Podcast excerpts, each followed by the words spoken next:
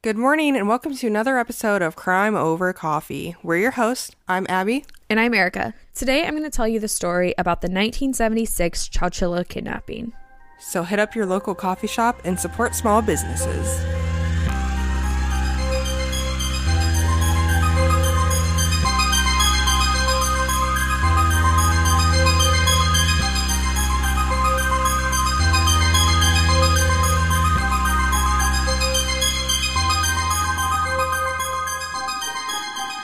Our story starts on July 15th, 1976, in California's Central Valley in Chowchilla, California. 26 summer school students were swimming at the community pool on a hot and sunny day when around 4 p.m., bus driver Ed Ray goes to pick up all the kids. The kids' ages are all between 5 and 14. Ed picked the kids up and was taking the kids back to the school when he came across a white van blocking part of Avenue 21 on the south side of town. He slowed down to see if the people were having trouble or why they were stopped in the middle of the road and blocking it. When he slowed down, three men wearing pantyhose as masks and carrying guns jumped out and told him to stop the bus. It was at this point where the men took over the entire bus with the 26 children and bus driver Ed Ray on it. I wonder if that episode of Criminal Minds that has the same scenario is based off this. Ooh, that's a good point, Abby. The men drove the bus with the children and the driver still on board to a nearby slough. Uh, what's that? It is defined as an intermittent stream obscured by bamboo and other vegetation, so kind of like a swampy area, basically. The men forced the students and the driver, Ed, into the two white vans that they were driving, and they abandoned the bus at the slough. The children and the bus driver were stuck in the back of the vans for an 11 hour drive with no water, no bathroom breaks, and the windows blacked out so they could not see where they were going. It was reported that some of the children were throwing up due to feeling car sick, and so they were all just sitting in the back of the van in everybody's vomit. And if anybody had to go to the bathroom, they were just kind of all back there in that, which I can't even imagine what that smelled like. I looked, and on this day partic- in particular, it was like over 100 degrees out. 11 hours is a really long drive for an abduction that large. I agree. And I cannot figure out where the 11 hours comes from. And I'll kind of go into that because I'm going to tell you where they take them. And it makes no sense for the 11 hours of a drive. So they had to have just driven them around for some reason. Hmm. And I don't know if it was to confuse them about where they were Possibly. or what it is. But we'll, yeah, I'll kind of go into that. The older ones on the bus we're really trying to kind of keep things positive and distract the younger children from crying because they were all upset, obviously. Um, was the bus driver still with them as well? The bus driver was still with them, so he was trying to keep the kids happy. I mean, it's 26 kids and two white vans, so only one van had the bus driver in it, and so the other van was just the older kids. So they were singing songs like If You're Happy and You Know It and Love Will Keep Us Together, which I thought that if you're happy and you know, clap your hands was a little odd. I bet nobody clapped. I was just like, when I was reading about it, it said ironically they were singing this song. But I'm like, is this? I guess, I mean, at five years old, you can make them think it's just like some trip or something, Some you know? game or something. Yeah, I think, I mean, as it would obviously, you, c- I'm sure they could sense all the fear in everybody that was older in there.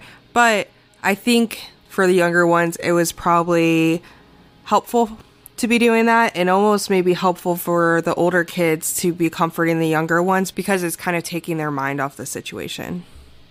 Yeah, I, and I think that's really all they were trying to do was just distract them in any way possible. I think they wanted them to know that they were in a serious situation, but they were also like, let's try not to just have you guys crying the entire time. So I'm gonna jump over to Dairyland Elementary School, which was where these kids were from. And the families of the kids were waiting at the school for that bus to arrive back. I was just getting ready to ask that. I'm like, 11 hours is a long time. They have to know these people are missing. They do. So I, I'm going to go to that now. The families are calling the school, trying to figure out what's going on because they're like, this bus didn't return back. Like, my kids aren't here. Where are they? So the school's like, maybe the bus broke down somewhere on the way home. So, Uh, and remember, this was in 1976. So they wouldn't have probably had, I don't know if they would have had the radios in the buses back then. And there wouldn't have been cell phones for the, the bus driver to like call. I would be surprised if they didn't have some type of radio. I mean, it's not like I mean there are obviously radios around. Then I just wonder. I don't know the evolution of school buses and when they started implementing all that stuff. Yeah, I have no idea. So I don't know if they thought it was weird that the bus hadn't like called in anything or it was also summer. There might not have been anybody manning the other end of the radio. So somebody from the school decided to drive the route that the bus would have taken, but they couldn't find them. So by six o'clock that night, the Chowchilla police were notified and they began to search. So about two hours after the bus had been picked up is when the search started. About two hours later, around 8 p.m., a deputy found the abandoned bus but could not find the children or the bus driver. They began to investigate to find where the kids went, and they found tire tracks leading away from the slough, but they couldn't find any other evidence. So that was really all that they had to go on.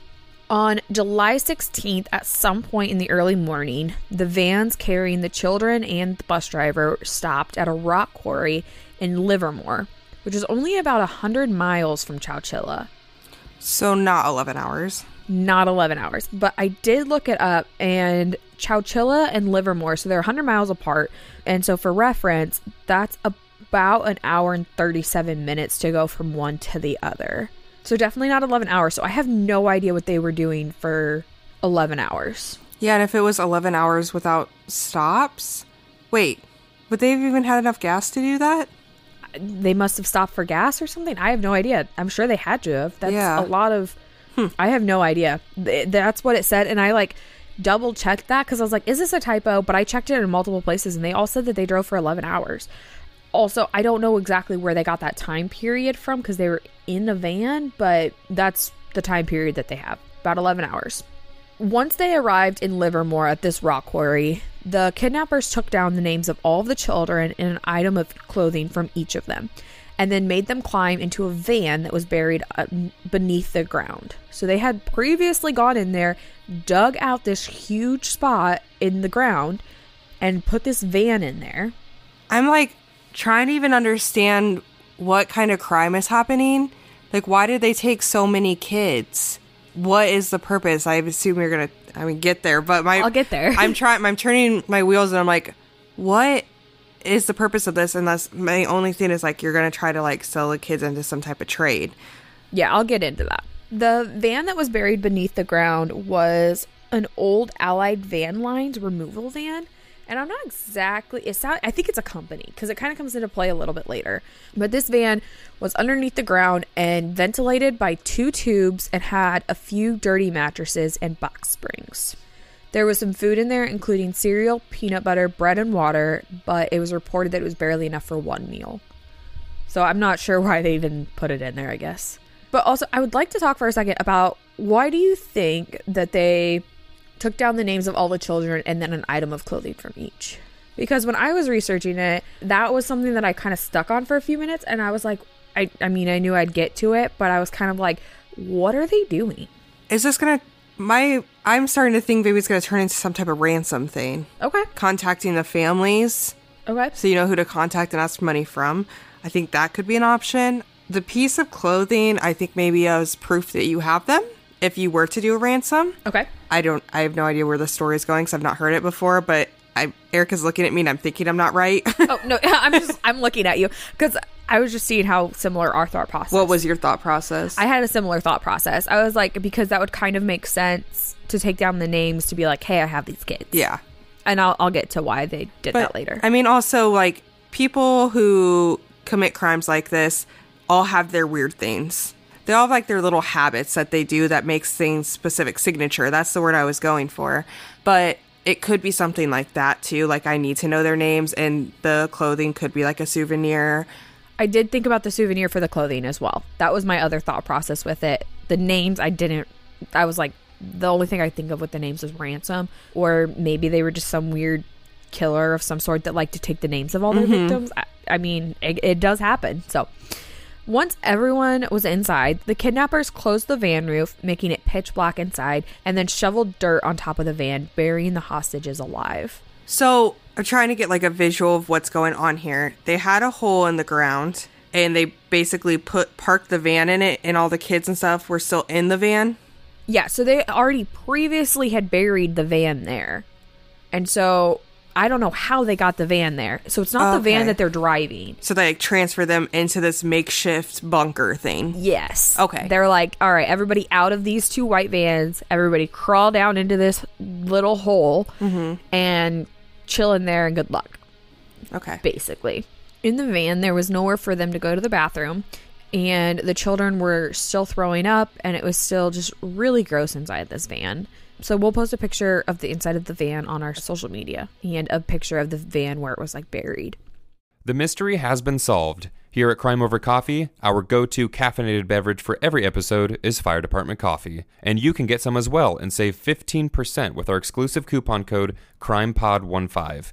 Owned and operated by firefighters and veterans, 10% of all their proceeds go directly to helping sick and injured first responders. And with an incredible range of flavors and caffeine strength, it's a company that all of us can easily support. So please go to firedeptcoffee.com and use our coupon code CrimePod15 to support us, support them, help first responders, and get some incredibly tasty coffee along the way. After the children were buried, the kidnappers left to go get some sleep in their hideout, which I just think is crazy. They're like, all right, we just buried 27 people alive. I could use a nap. And they leave the site? Yeah, they left the place. So they're literally just buried alive in this van with a little bit of ventilation tubes. Wow. I, I'm still trying to figure out the purpose of this. And there's three perpetrators, right? Yeah, that's correct. There were three people that took over the bus with the guns. So the plan that these kidnappers had was to call the Chowchilla Police Department in the morning after they woke up so that they could demand a ransom Ah. of $5 million. Haha. yes. And they had this idea in their head that the state would pay this because they had recently announced a budget surplus. And so they're like, cool, the budget or the state will pay for this. We're all good. So they had taken the names of the children and the driver so that they could prove who they'd taken into their custody. And if they needed more proof, they had the clothing items of the children to send and say, hey, look, we really do have them because this is what you sent your kid to the community pool in. Mm-hmm. Yeah.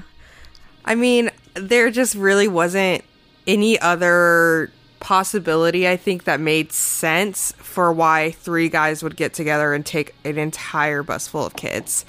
Yes, but I also, when I was researching it, I was kind of having that same thought. I was like, you know, a lot of this isn't making sense, but then I reminded myself that a lot of criminals mm-hmm. don't always try to make sense. They have this thing in their head that thinks they're making sense. I know, but themselves, for so three like- of them to come together and formulate this plan and have the same thoughts and execute it, it's too specific, I think, for it to just be how a like a serial killer would be acting. I do agree. It was a little weird how it like all played out.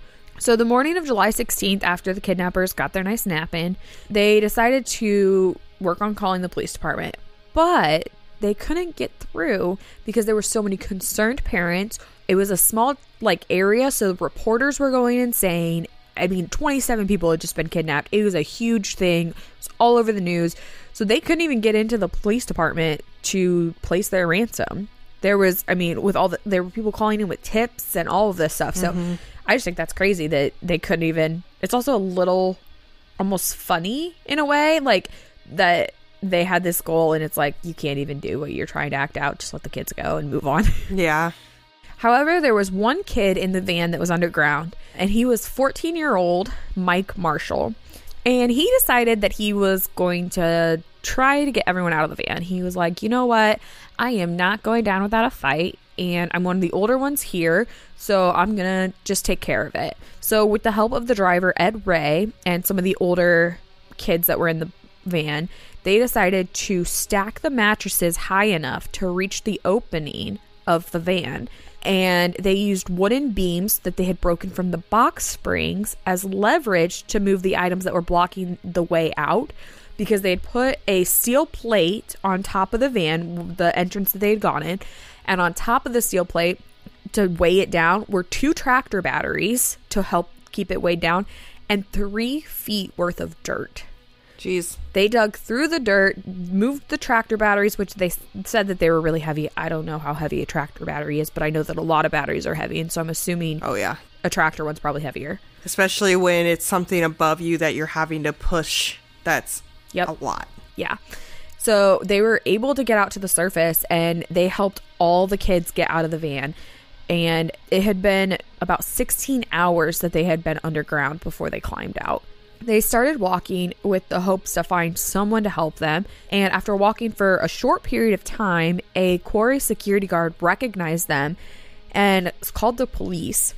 One of the kids in the van actually has a quote about it. Her name is Jodi Heffington Medrano, and she said, "quote After all of us were out, he we started walking. A man drove up and said, "Oh my God, you're those kids." End quote. And so I just thought it was cool that he was like paying attention and knew what was going on and was able to just like recognize them without them even having to explain what was going on. Well, from what you said, with how publicized it was, I'm not surprised. Yeah. So, 36 hours after the bus was taken over, the children were reunited back with their families.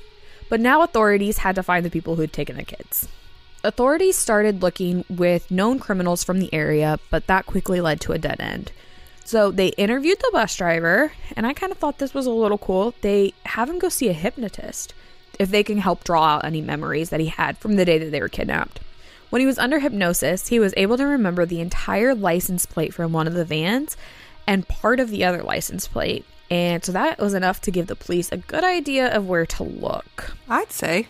They were able to trace the van back to Fred Woods, who was 24 years old, and he was the son of the quarry owner. And so they started to look into Fred Woods. They got a search warrant to search Fred Woods' father's estate and found pretty much all of the evidence that they needed. They found the detailed plan of the kidnappers, and like I said, the kidnappers had never had the opportunity to place the ransom. So they also found the ransom note. So I'm going to read the ransom note to you, but the ransom note that I found is a picture of it, and it's got like burn marks or something on it. So like the edges are a little hard to read. So I can only read, I can read most of it, but there's little pieces that I can't read very well. But it says, Your bus has been kidnapped. Put two and a half million dollars in each of the suitcases. And then I can't read it. And then it says, Use old bills. Have ready at the Oakland police station. Further instructions pending until 10:05 p.m. We are Beelzebub. It's B E E L S A B U B. And then it says 5 p.m. Sunday. And then take suitcases to Oakland International Airport, have CHP plane pick up and transfer some at approximately a thousand feet above ground level to Santa Cruz. Direct then follow Highway 17 back to Oak in- International. Speed should be approximately 120 miles per hour, estimated ground speed. Call something at other home. I think it says red. Fred calls and delivers final message. Watch for lights red, green, blue, red, green, blue, white. Then drop. Return to Oak International. End message. Erica, what in the literal F did you just read me?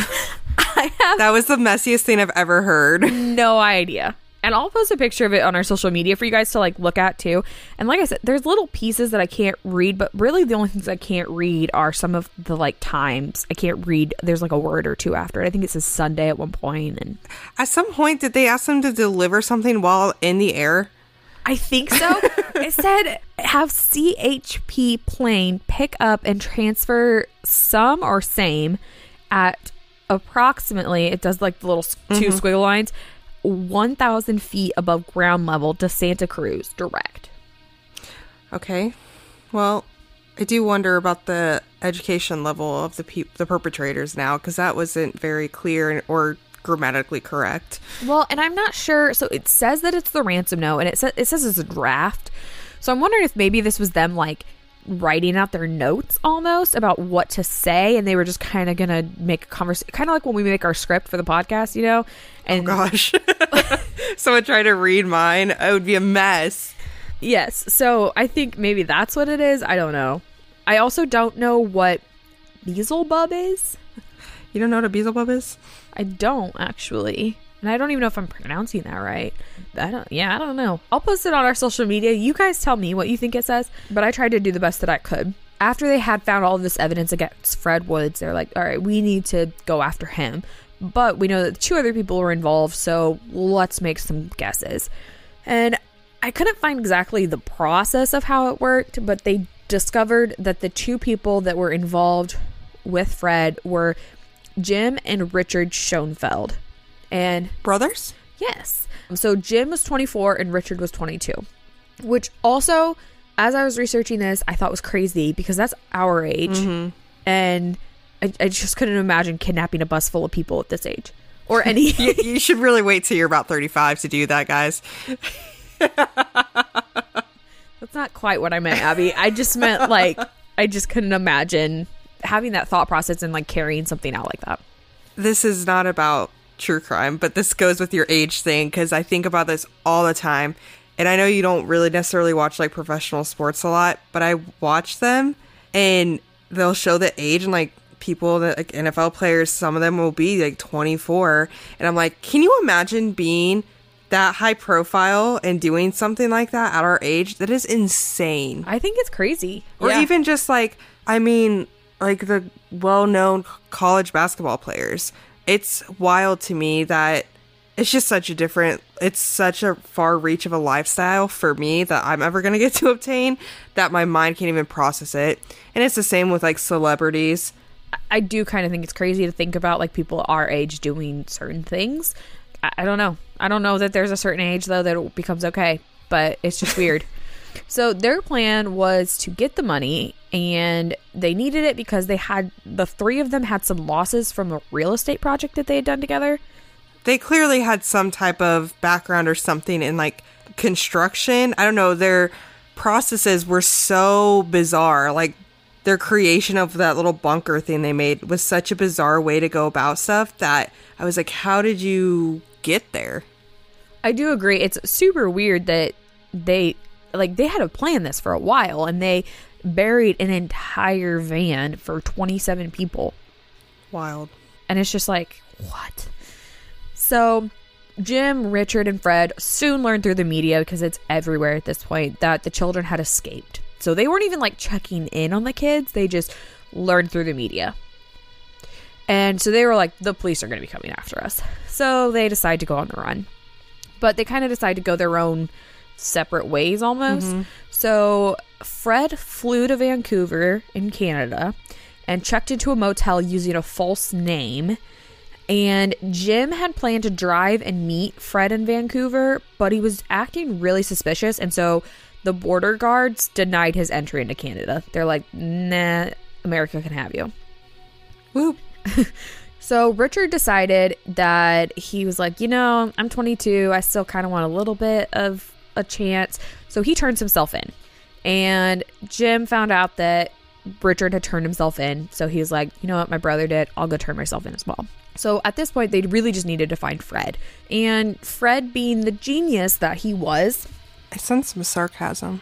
yeah, there was a little bit of sarcasm, but him being the genius that he was, writes a letter to a friend back home from this motel that he's staying at in Canada and lets his friend know, hey, this is my new alias, but I'm actually Fred Woods. One, that's yeah, a very genius move. Two, I am hoping that he wasn't your friend anymore after all this because if I found out you kidnapped a bunch of young school children, I would probably be like, mm, don't talk to me, really.